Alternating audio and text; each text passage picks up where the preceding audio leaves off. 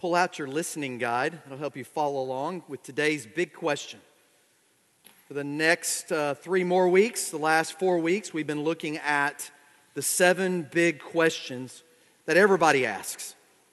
And how does the Bible answer these questions? That's our concern. And how, as followers of Jesus Christ, how do we approach people? Does the Bible give us guidelines, not just content, but guidelines for how to approach people. And this is a big one.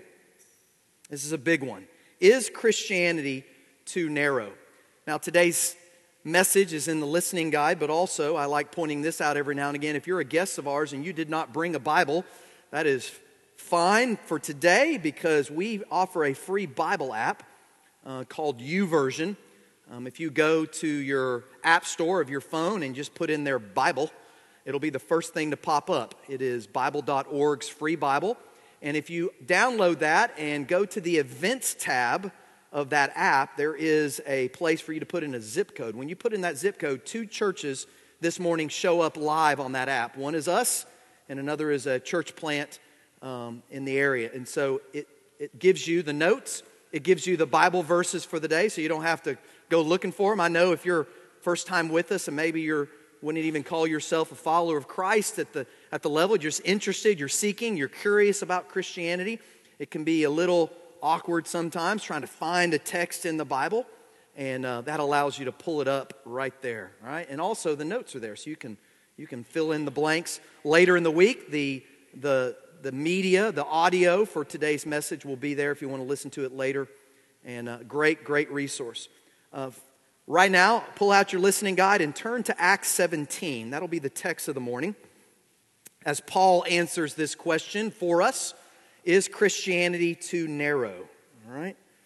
Now, you might not know this, very few people do, or maybe very few remember, but we very likely could have not been worshiping here on this future corner of Folsom in Major. They're extending Folsom here eventually. It's in the plans for the city, could be 20 years from now. But we actually had a different site. And for those of you that have been around for a while, um, you knew that maybe you knew that we were looking at another site on the other side of the LNVA Canal. So this side of Major, other side of LNVA Canal, it's that corner wooded lot. A family owns that, about 300 acres of land and we were in negotiations. We had worked on, you might not know this, we worked on a price. We even hired a civil engineer. We did an environmental study. We spent money looking at that property, and that's what it takes. Until about eight, ten months into it, the Texas Department of Transportation told us that they would only let us have one road. That's it. Right? One way in, one way out. And of course, the American mind kind of squeals at that and says, no, we got to have more than one way. But that is what we're going to talk about today.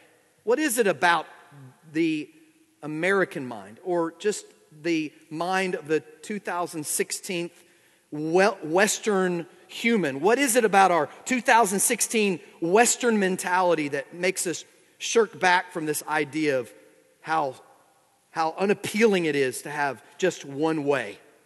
Now, obviously times have changed. We don't need historians to tell us that the Western culture has changed enormously in the last hundred years.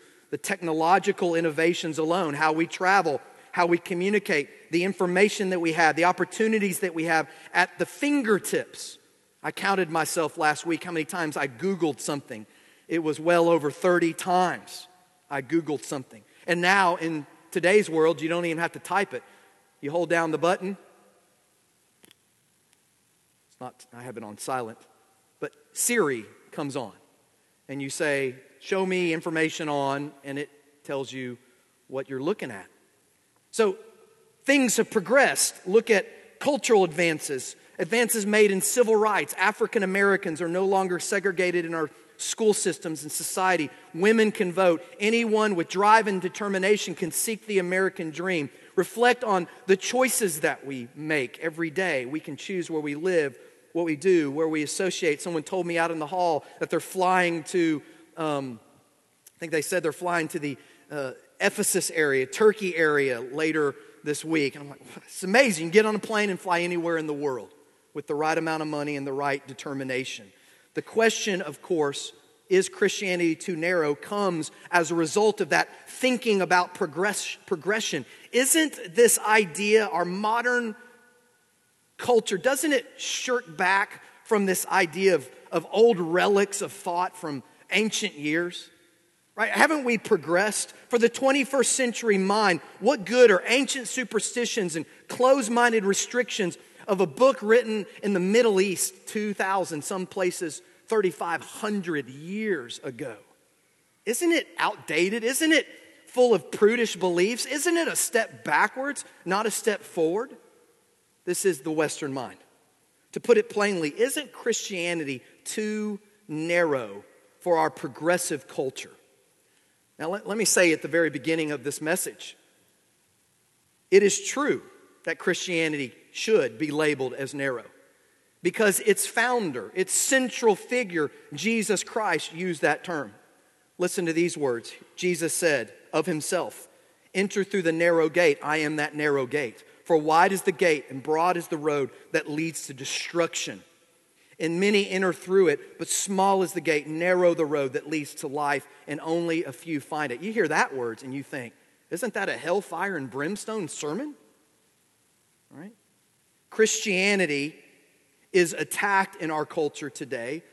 Um, it's been attacked for thousands of years, but in particular, in regards to its narrowness. What is the driving force of that criticism? It is what I would call new tolerance, not old tolerance. The classic definition of tolerance, I think, is very biblical. Tolerance, defined in its classic way, is to quote, to recognize and respect all beliefs and practices without sharing them. Okay, the classic definition of tolerance acknowledges that there's many worldviews, many cultures, many different religions, and they all deserve respect. Not acceptance, but respect. Tolerance is affirmed in the Bible. Let me give you a couple of clear passages of Scripture. Romans 12, live in harmony with one another, live at peace with all people. What about Hebrews chapter 12? Live at peace with all men. Matthew 5, blessed are the peacemakers. Ephesians 4, bear with one another in love. Have a tolerance for people that are different than you. And Jesus did this. He broke down walls, barriers of, of division, racism, sexism, intolerance that was in his day. He spoke to a woman which was unthinkable in their day. He, he embraced tax collectors, he touched lepers. So Christians believe that every person matters to God. Every person doesn't just matter, but God has created them in his image. They matter and they've been created in his image. Every person on this planet is valuable, precious, in God's eyes. Christians aren't just called to, to see Him as precious. The Bible calls us to love all people, respect all people, no matter where they're at, no matter how far down they are, how high up they are, no matter their culture, no matter their belief system, no matter their sexual orientation. We are called to love, to even to the point where he says to love your enemies. Paul exhorted us to live peacefully and quiet lives in all holiness. The Westboro Baptist Church people not part in any way or associated in any way with the Southern Baptist Convention, right, are their views are not the views of Jesus. They're not the views of, of biblical Christian community. We are called to love. In addition, Christians, um, as time has gone on, have often promoted the old definition of tolerance. Years, centuries of, of that kind of work. Right? Remember, it was Christians who fled religious persecution in Europe and founded this nation upon this idea of, of, of religious freedom for all people. And Christians still today are the most ardent supporters on the planet of religious freedom. So, yes, Christianity within Jesus is narrow because he said he is the only way. And when people confront me, that's the first thing I say. When they say, Isn't Christianity just a bunch of narrow minded bigots? And I say, Well, if you're going to say that, then you've got to say that about Jesus himself. Because he was very clear, he was very exclusive. No, no, this new tolerance definition is different than the old tolerance definition. And I think that's what's at the heart of this. This attack, this, this attack that we see in our culture comes from the new definition of tolerance. Here's how it's stated all worldviews, all beliefs, all behaviors are to be held equally true, and no, uh, no one religious view should exert itself as superior and better than the others. This is what most people think of when they use the word tolerance today. Spanish philosopher Fernando Savater says this clearly. He says, Tolerance in today is the doctrine that is in vogue, and it's stated that all opinions are equal. Each one, he says, has its point, and all should be respected and praised. That's further than the old definition of tolerance. He says that is to say, there is no rational way to discern between the two. In other words, today you must not only recognize that there's different views, you must approve of them, you must endorse them, you must say that they're equally true and equally valid. Dr. Stanley Grenz, in his book called A Primer on Postmodernism, writes that today this view is that truth is relative to the community in which a person participates. And since there's many different Christ, many different communities on the planet, there's necessarily many different truths. So to claim exclusive truth, to claim the truth is to reject other beliefs, and that is simply intolerant. And the only thing that this new tolerance won't tolerate is this claim that you have the truth. Well, you might say, what's wrong with that? That might be your thinking here today. Well, a couple of things are very wrong with that. Number one, it's illogical. Let me just spend a little bit of time with that. Not all religions in the world are equally true. Think about this. Let me give you a few examples. Buddhism says that there's no personal God. Hinduism says there's a multiplicity of gods. Judaism, Islam, and Christianity say there's one God. Now, how can all four of those be true? Here's another Hindus believe in a caste system and believe in reincarnation. Judaism and Christianity reject reincarnation and hold that one's life is ultimately ju- judged by God and you have one life. That's it. While Buddhism rejects Hinduism and Judaism, believing that the end of life, uh, all souls go into nothingness. That's what Buddhism believes. There's four different ways of thinking about it. How can all these religions be true? Judaism says the Torah is the Word of God, right? Islam says the Quran is the Word of God. Christianity says the whole Bible, Old and New Testament, is the Word of God. How can these be true? The claim that all religions is, are equal is naive and it's illogical. It makes no sense. But second, here's another reason why this new tolerance is to be rejected it is simply incompatible with the gospel. See, this, this is the thing, as I've been asked this, this is probably the third on my list of most common asked questions from outsiders, from people who are wanting to talk with me or I'm wanting to talk with them. We get into it and it becomes just a barrier, and they say, Christianity's too narrow. It can't be the only way. And it's too intolerant. And, and they say, How can you? This is what they do. They say, How can you say that Jesus is the only way? And what do I say? I say, No, I'm not the one, I'm saying that, but I'm not the one who came up with that. Jesus himself in his good news for the planet, said of his own words, I am the way, the truth, and the life. No one comes to the Father except through me. No, the gospel of Jesus Christ is an exclusive claim to truth. Listen to this Matthew 7, Jesus said, Broad is the road that leads to destruction, narrow is the way that leads to life. Jesus used exclusive claims. I am the resurrection and the life. I am the light of the world. I am the good shepherd. I am the door. I and the Father are one. And when he asked if he was the Messiah, he said, I am he. He is the chosen one, the only one by which men and God can be together. His followers said the same thing. 1 Timothy 2 Salvation, Paul says, is found in no one else. For there is no other name under heaven given among men by which we must be saved. The Apostle Paul wrote, There is one God and one mediator between God and man, and it is the man Jesus Christ. There's no other name. The Bible's very exclusive. There's no other name. It's not Mary, it's not Joseph, it's not any saint, it's not Buddha, it's not Confucius, it's not Allah, it's not Muhammad, it's not Methodist, it's not the Pope, it's not priest, it's not Baptist, only Jesus. So the New Testament is extremely intolerant.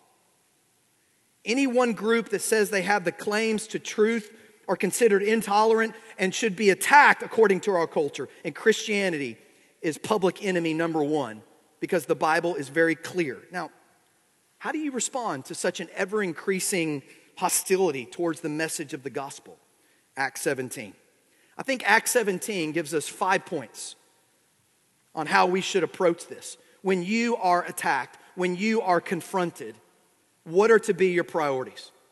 Right, I, I wrote it in an acrostic so you could remember it. This is how I remember it. It's the word right. You are right. Right is always right. You can, your friends can call it wrong.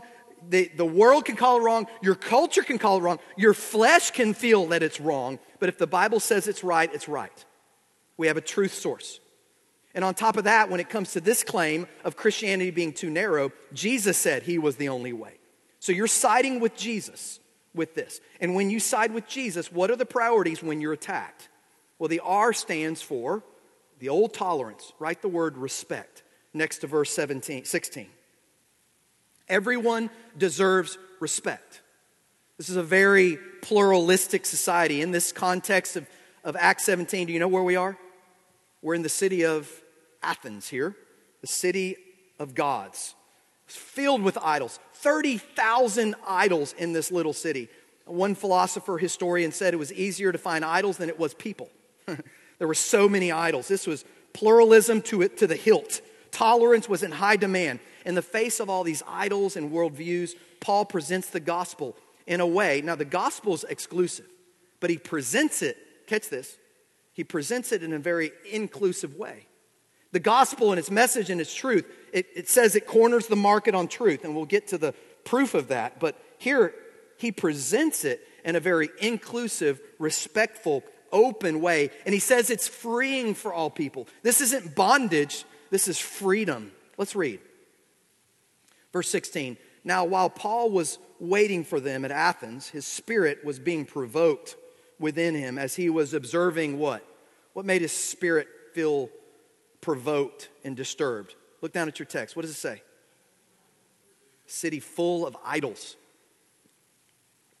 All these different worldviews. So he was reasoning in the synagogue. He went to the Jewish place of worship first. And God fearing Gentiles, and in the market every place, every day, with those who happen to be present. He goes to the place where people are already thinking spiritual things, and he starts there. Then, verse 18, he also was with some of the Epicurean and Stoic philosophers. In their minds, Epicurean said, live it up. Stoic said, beat your body up. Epicurean said, freedom, licentiousness. The Stoic said, you got to beat yourself up, you got to deny yourself. And these were philosophies of life that became a religion in and of themselves. And some were saying, What would this idle babbler wish to say to us? Others said, Paul seems, or he seems to be a proclaimer of strange deities because he was preaching Jesus and the resurrection. Notice the content. All right, we're going to come back to that. What is he preaching? Jesus and the resurrection. When you try to have conversations with people, especially in this new tolerance, they'll try to side rail you. Are you really believe God was created the heaven and the earth in seven days? Do you really believe Moses could part the Red Sea? And they'll try to side rail you. Paul says in other texts, he says, preach Christ crucified and his resurrection. Talk about Jesus alive in your life. We'll get there. But notice he's doing that with these people. Verse 19. And they took him and they brought him to the Areopagus, saying, May we know what this new teaching is which you are proclaiming. He, he's, he's won an ear. He gets a chance. How did he get there? Respect. He wasn't going in saying, wrong, wrong, wrong, wrong, wrong, wrong, wrong, wrong. He's talking about Jesus as the resurrected one who holds the keys of heaven and hell, and they are people who want truth. They're seeking. Verse 20, for you are bringing some strange things to our ears. So we want to know what these things mean.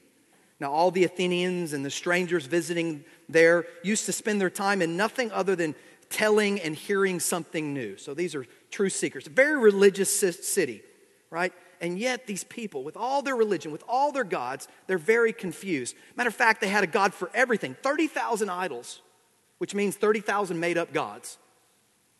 And Paul had walked through one of their pantheons, and he'd noticed, again, their confusion's clear. He'd noticed that just in case the Athenians had missed a God, they had an idol that said to the unknown God, just in case we miss one.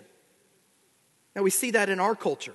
Just in case we offend some sensitivity, we, we give homage to the unknown God of, of Rotary and unknown God of civic organizations and the unknown God who's preached at, at Congress and all these groups that's just random God. And he says, That's my inroad. Before you dismiss these people, and this is often the caricature of the Christian reading this or hearing what we see in our society, in case you want to dismiss these people as uneducated hicks, remember what came out of Athens, right? This is the center of learning in its day. This is where democracy was birthed. Many of the world's greatest, history's greatest philosophers, Sophocles and Socrates, Plato, Aristotle, Epicure, uh, Euripides, came out of here. Here is the one of the greatest universities in the world of their day was here. It's the center of philosophy, it's the center of literature, science, it's the center of art.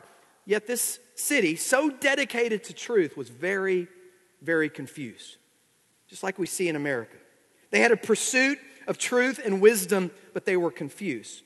Because when it came down and came to time to think about who God was or who He is, they didn't know who to embrace. They didn't know which God to hang on to, which God they needed to get rid of. And they, say, they basically said they're all equal. These massive temples and all these idols troubled Paul, right? And in that, he gives a speech. Now, before I move on to the next point, Paul talks about this respecting others, how that honors God in your conversations in another text. Actually, Peter is the text I'm thinking of. Here's Peter's words about how respecting others actually honors God. Just listen to this. Don't turn there. It's 1 Peter 3, and it says, But in your hearts, honor Christ the Lord as holy. Always be prepared to make a defense of anyone who asks you for a reason of the hope that is in you. Yet do it with gentleness and respect, he says. He says, In your conversations, honor God by respecting others and do it gently. Now, the context of this, 1 Peter 3:16 says having a good conscience. When you walk away, you better have a good conscience so that when you are slandered, those who revile your good behavior in Christ may be put to shame. When they attack you, and they will attack you, you don't attack back. You show gentleness and respect, and as other text says, it heaps burning coals on their head. It actually puts them to shame. That you're I, I love, uh, every time I think of this, I think of Mike Huckabee when he ran for president. And in this, this hostile, hostile Republican Democrat culture, he said, You know, I'm a conservative, I'm just not mad about it. I'm not angry about my beliefs. Don't be angry back. When somebody disbelieves and doesn't have your opinions, don't be angry that they don't agree with you. Respect them, honor them. Don't agree with them, but respect them respecting others. So this anticipates that kind of hostility. Here's the second point of this text. Starting in verse 22, he addresses this instinct in all people. So you respect and then you assume. Here, here's what we assume that everyone instinctually desires to know God. When we walk through Nepal, Kathmandu, Nepal, these people wanted to talk with us. They instinctually desired to know more about God. And this culture here in the Bible was no different. Verse 22 So Paul stood in the midst of the Areopagus and he said, Men of Athens, I observe that you are very religious in all respects. You recognize our world is very religious. Contrary to Hollywood and the, the liberal propaganda of this new tolerance, this world is very religious. For a while, verse 23, I was passing through and examining the objects of your worship. I also found an altar with this inscription to an unknown God. Notice he's finding a place of convergence in the conversation. He's looking at their religion. Just like when we studied uh, Islam on Wednesday nights over the last couple of weeks, Alan pointed us to crossroads in the conversation. He said, use this. They, they, they, they talk more about Christ, Isa, I think it's Isa, in the Quran than it does Muhammad his name is mentioned more, and they have higher honor in the Quran in, in, in that respect. And so you can talk about Jesus to people of faith, of the faith of Islam. Here he's doing that, he's making a connection. Therefore, what you worship in ignorance, this I proclaim to you. You know, maybe in our culture you don't call them ignorant for what they're believing, but in his reality, he is using a word that would not, in Greek, would not have come off and rubbed them wrong. Here's, you say you have an unknown God. Let me, let me tell you the truth here. Let me tell you the reality of that unknown God. That's how he presented it. So people say there can't be only one way because look at all the religions, they, they can't all be wrong. And in one sense, every religious system is making a claim. And here is that claim that people want to know God. And you can capitalize on that. God created every person with the desire and the capacity to want to know God. The deepest need of every person is to know God. They have, as Pascal said, a God shaped hole in their heart and they try to stuff it. And I I have seen the failure of Buddhism and Islam and Judaism and Baha'ism. I've seen those fail people radically to satisfy that hole. And then Jesus Christ in his resurrected state, in his personal invitation to come into them and him into them into him, he changes that whole thirst. Where the thirst is quenched, the hunger is satisfied. I've seen that. But here is the crossroads. So the Hindu temple points to that. The Muslim call to prayer, the Buddhist monks, all motivated by a universal desire of people to know God. And you, in your conversations and your relationships, you can point people to that. Here's the third thing write the word grace. Beyond that desire, there is a grace that God's given you. Grace is something given that you don't deserve. And in this case, what Paul is going to point to is what we call a, a, a universal grace giving to all people that God has graciously made himself known to all people. He has written his signature on every flower of every tree, at every birth of every baby. He's written his signature at every wedding when love is celebrated. He's written his signature every morning of every sunup and the glorious rest of every sundown. He, is, he has shown himself. People don't worship him as such, but he has shown himself. Look at what Paul says. Verse 24. The God who made the world and all things in it, since he is Lord of heaven and earth, does not dwell in temples made with hands. Nor is, notice how big God is here. He gives a big view of God. Nor is he served by human hands as though he needed anything, since he himself gives to all people life and breath and all things. All these people of Athens bringing all these little trinkets to their idols. God doesn't need you to bring your trinkets. And he made him he made from one man every nation of mankind to live on all the face of the earth, talking about Adam, and having determined their appointed times and the boundaries of their habitation. Wow, that's a big God. He gives life and breath to everyone. He determined the boundary of nations, and he determined the boundaries of people's lives. Verse 27 all for this purpose, that they would seek him, seek God, if perhaps they may grope for him and find him, though he is not far from each one of us. For in him we live and we move and we exist. He's everywhere. As even some of your own poets have said, for we also are his children. You can know him, and he points to their own thinkers. That in some sense, the whole world is a child of God. Everybody's a child of God because they've been created by God. Jesus has a different sense when he says, only those who know me become children of the Father. But here, he's saying, your poets say that we're all made by God and for God. Being, verse 29, being then the children of God, we ought not to think that the divine nature is like gold or silver or stone, an image formed by the art and thought of man. What's his point there? He said, God is so big, he can't be confined in the idol. You don't limit God. Paul's argument is these idols limited God. They thought they were free to explore, free to worship whomever they chose, free to believe whatever they wanted to believe. But in their freedom, they became limited. Any religious system that says, follow these behaviors, these rules, these rituals, these requirements, then you get to God, that, that's, that's not freedom, that's limitation. Islam's five pillars, Buddha's, Buddhism's eightfold path, Confucianism's wisdom, Hindus embrace a plurality and sacrifice. All of these limit God. God is not confined into rules and rituals. You can't reduce him like that. And this, Christianity stands absolutely apart from all world religions. The gospel message isn't come do these things and get to God. The good news of Christ is when we couldn't get to God, He came to us.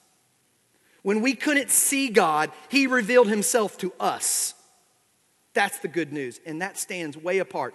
Hinduism, Buddhism, Islam, Judaism, do this, do this, do this, do this. Five pillars, Ten Commandments, Brahma Atman, reach nirvana. Christianity says, done.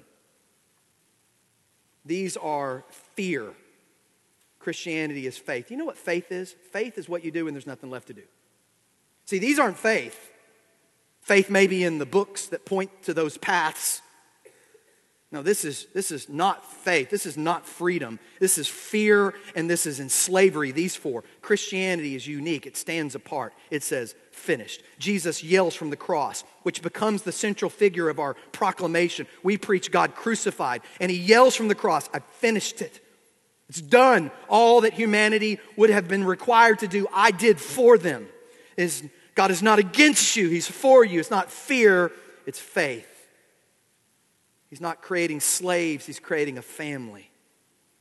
Every world religion is attempting to get God on human accomplishment. Christianity, the gospel of Jesus, is about divine intervention. All right, fourth word. Paul, as he's making his way through this sermon, he gets to this fourth part. And it's the issue of humanity in general. Write the word humanity. He says, in the heart of man, there's respect and then there's instinctual desire, and God has given the grace of revelation. But God's grace, he makes a statement about humanity God's grace is available to all humanity. There is no such thing as a varsity and JV human. There's no such thing as a higher and lower, superior and inferior human. Look at how he says it, verse 30. Therefore, having overlooked the times of ignorance, God is now, today, declaring to men that all people everywhere, say that with me, all people everywhere. Who fits into that? all people everywhere. Black and white? Yes. Male and female? Yes. Multiple ethnicities? Yes. Every, it's the gospel of Jesus Christ is a global gospel. All men everywhere. Now, what would you have said next? He's declared that all people everywhere should love God. Now, notice, in light of truth in its absolute nature, truth is absolute, it's not relative, it's absolute. I can point to some relative truths, some subjective truths, but when we talk about faith, when we talk about scripture, when we talk about many things in our culture, you know, if you're, if you're a student here, go to your math teacher and you say two plus two is four, and you say, well, that's relative. No, if you're working in a chemical plant here in, in uh, Beaumont or around, go to your plant manager and say, I think two hydrogens, one, one oxygen, the prescription of water, I think that's, that's too narrow minded. We need to be broad minded. Let's come up with other elements that we can throw in the reactor. No, no, no. Right? I could go on and on. No, there's no broad mindedness on the field of play yesterday in football right? Those umpires are well paid and oftentimes well booed when they seem to show some sort of favoritism. The players play with the rules, with the clock. When it's over, it's over. There is no playing favorites on the field. And what we do when we think that's the case, we yell and we boo, right? Some, some people embarrassingly so, right? No, no, there's no broad mindedness in, in science. There's no broad mindedness in science.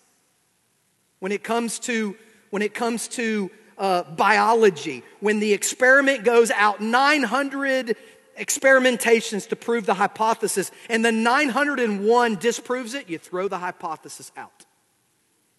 Right? That one. There's no broad mindedness in the garage. When you take your car in for the mechanic to work on, and they get that piston to work within one one thousandths of an inch. No, no, you can't say it. close enough, right? If it's not down to that precision of accuracy, the engine does not work. And we could go on and on. Here he says, all people everywhere should repent. Not a popular word in our culture, but when you understand it in Greek, you understand that what he's tra- saying is you are being confronted with truth, and you've got to. Here's the Greek, ready? Metanoia. Meta means change. Noia, we get the word knowledge from noia. Change your mind. Nous is the Greek word for mind. Meta, nous. Meta, change your thinking. What is he saying? He's saying, when I present this to you, God has called everyone, everywhere, every type of people to change their thinking. I'll get back to that. But read verse 31 because he has fixed a day in which he will judge the world in righteousness through a man, Jesus, whom he has appointed, having furnished proof. What's that proof? To all men by raising him from the dead. Let's get back to repentance and resurrection. Here, I just want you to notice that the gospel is for all people. The gospel is a global gospel. It started with a handful of followers in Israel and spread throughout the known world. The gospel doesn't seek to change people and cultures to be like one another, but to free certain cultures from their own superstitions and their own self destructiveness. There is some of that. God does want to change superstitious, self destructive cultures. But their vast majority of culture he wants there to be praise in the language of the Nepali. He wants there to be praise in the language of the Wasucocao Indians of Brazil. He wants, the, he deserves it. He is worthy of the praise of those in here. I see Africans, I see, I see Spanish, I see Vietnamese, I see German descent, I see Irish descent, and he deserves your ethnic worship. That's what he's saying here. God so loved the world. Isn't this interesting? That it is a gospel for everyone, and he calls them to repent. And you look at the other major world religions, and they don't have a sense of evangelism and outreach. Buddhism doesn't try to persuade people to join their belief. Hinduism doesn't try to say, well, this is better than your belief. Sikhs don't. Druze, their secret religion, they don't bring anybody in. Judaism doesn't seek to convert people. Islam does, but they do it through violence instead of love.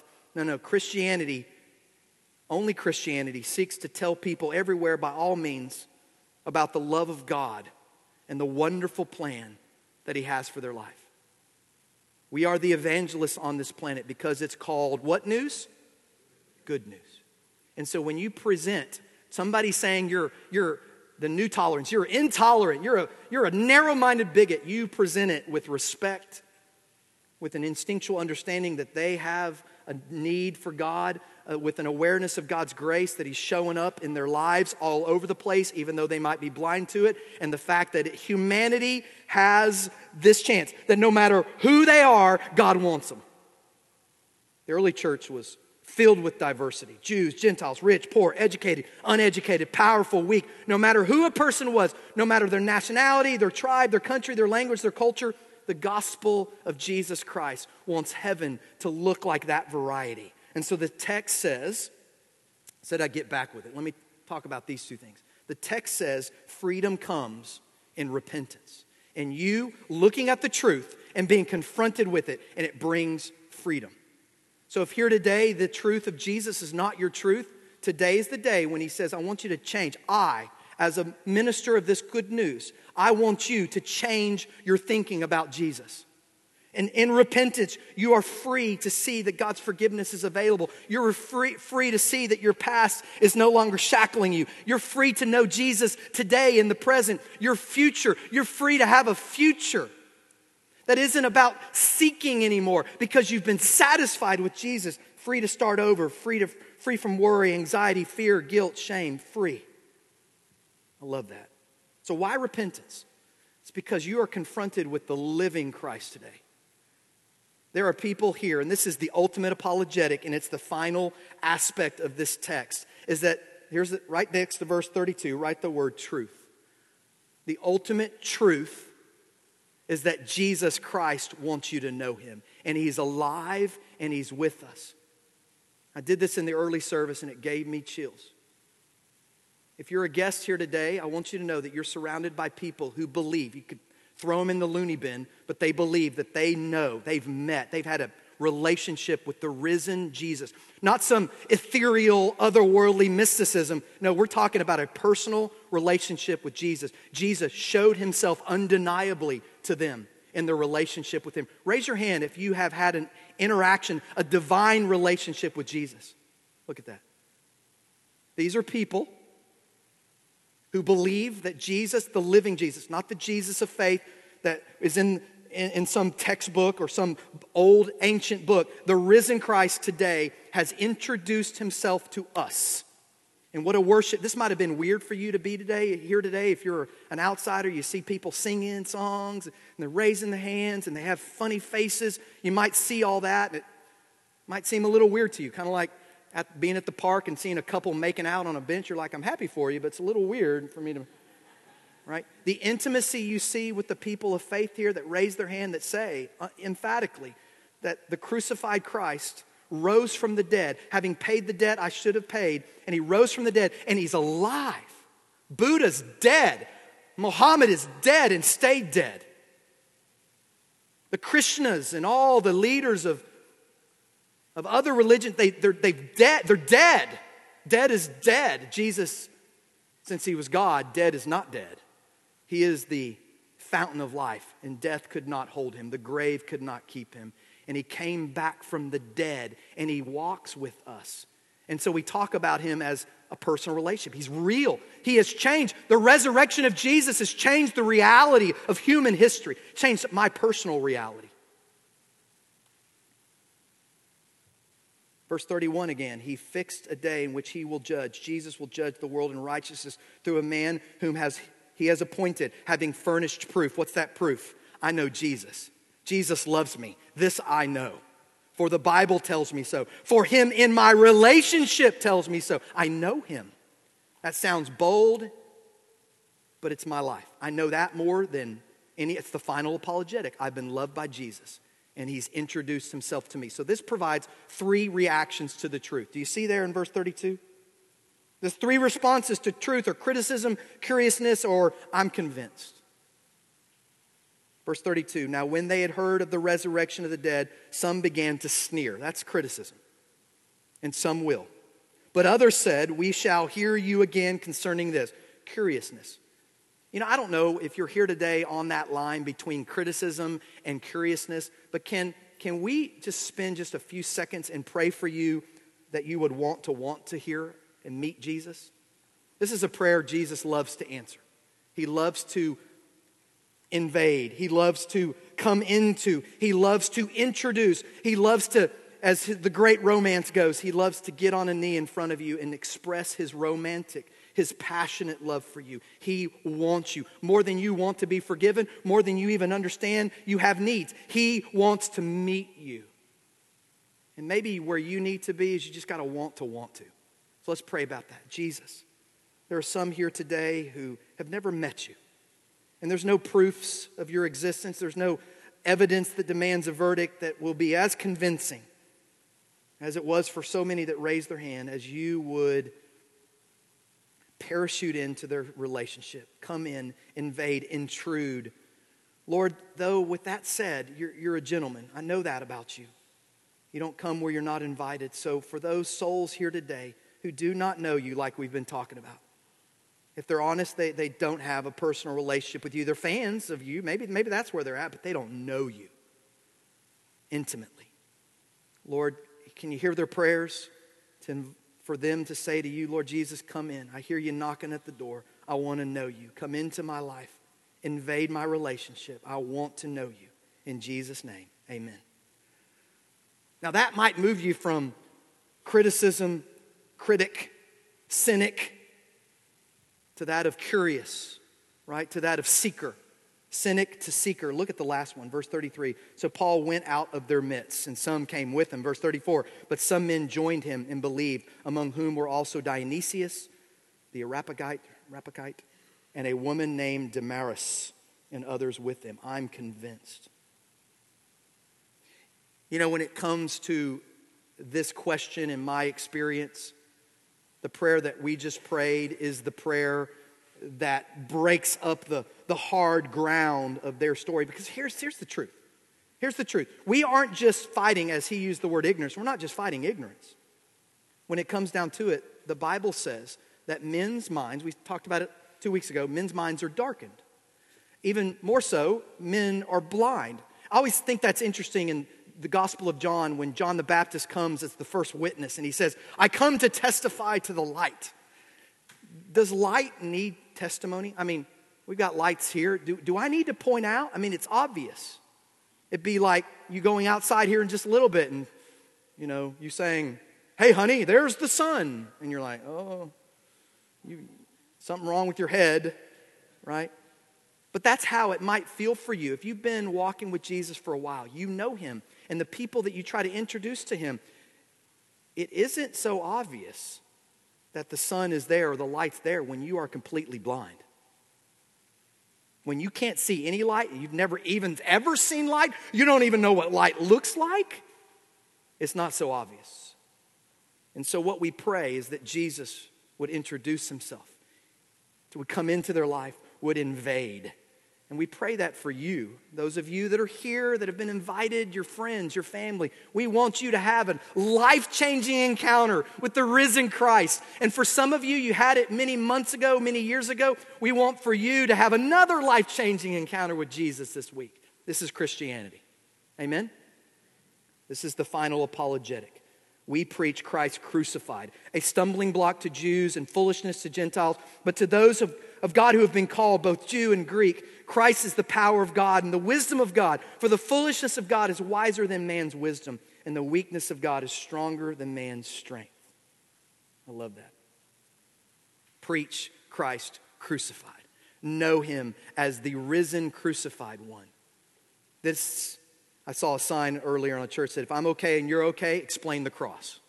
If we're just okay and you're just coasting through life, explain why Jesus had to die on the cross and why the resurrection is the central truth of Christianity.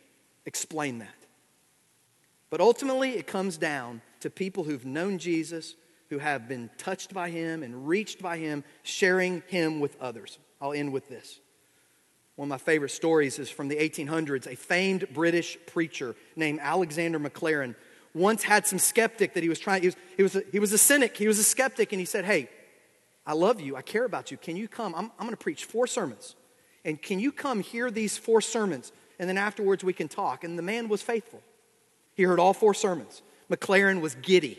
He came up to him after the fourth sermon and he said, rather pridefully, uh, Which of the four sermon convinced you? Because the man obviously had had a change, life changing encounter with Christ after the fourth sermon. And to the deflated frustration of Maclaren, he said, Well, it wasn't any of your sermons. They helped, but not one of the four convinced me. What changed his mind, he said, was an elderly woman at the end of sermon three that he helped on a slippery walk. She started to slip, and the, the man, the, the cynic, the skeptic, helped this woman, right, as she was coming into the church building. He said, She looked up into my faith, face and said, I wonder if you know my Savior, Jesus Christ. He is everything in the world to me, and I would like for you to know him too. And that is a woman who knew Jesus. We are a peculiar people, a strange people. We have met the risen, crucified Jesus, and he's changed us forever. And when we get out into the world as the salt of the world, the light of the world, he uses us as a conduit of grace to flow through them. Don't lose your saltiness. Don't lose your light. Let's pray. Lord, we don't have to defend the Bible ultimately or any doctrine found within it. It's important to know those truths and to be able to answer questions, but we just need to proclaim Jesus. We just need 2 Corinthians 2 2. We, I'm resolved to know nothing while I was with you except Jesus Christ and Him crucified. Our intimacy with you tomorrow, spending time with you tomorrow, will be the final apologetic for somebody that at our family gathering on Labor Day might come to know you because we spent time with you. And when we spend time with you, whew, changes everything. Thank you for setting it up that way. In Jesus' name, amen.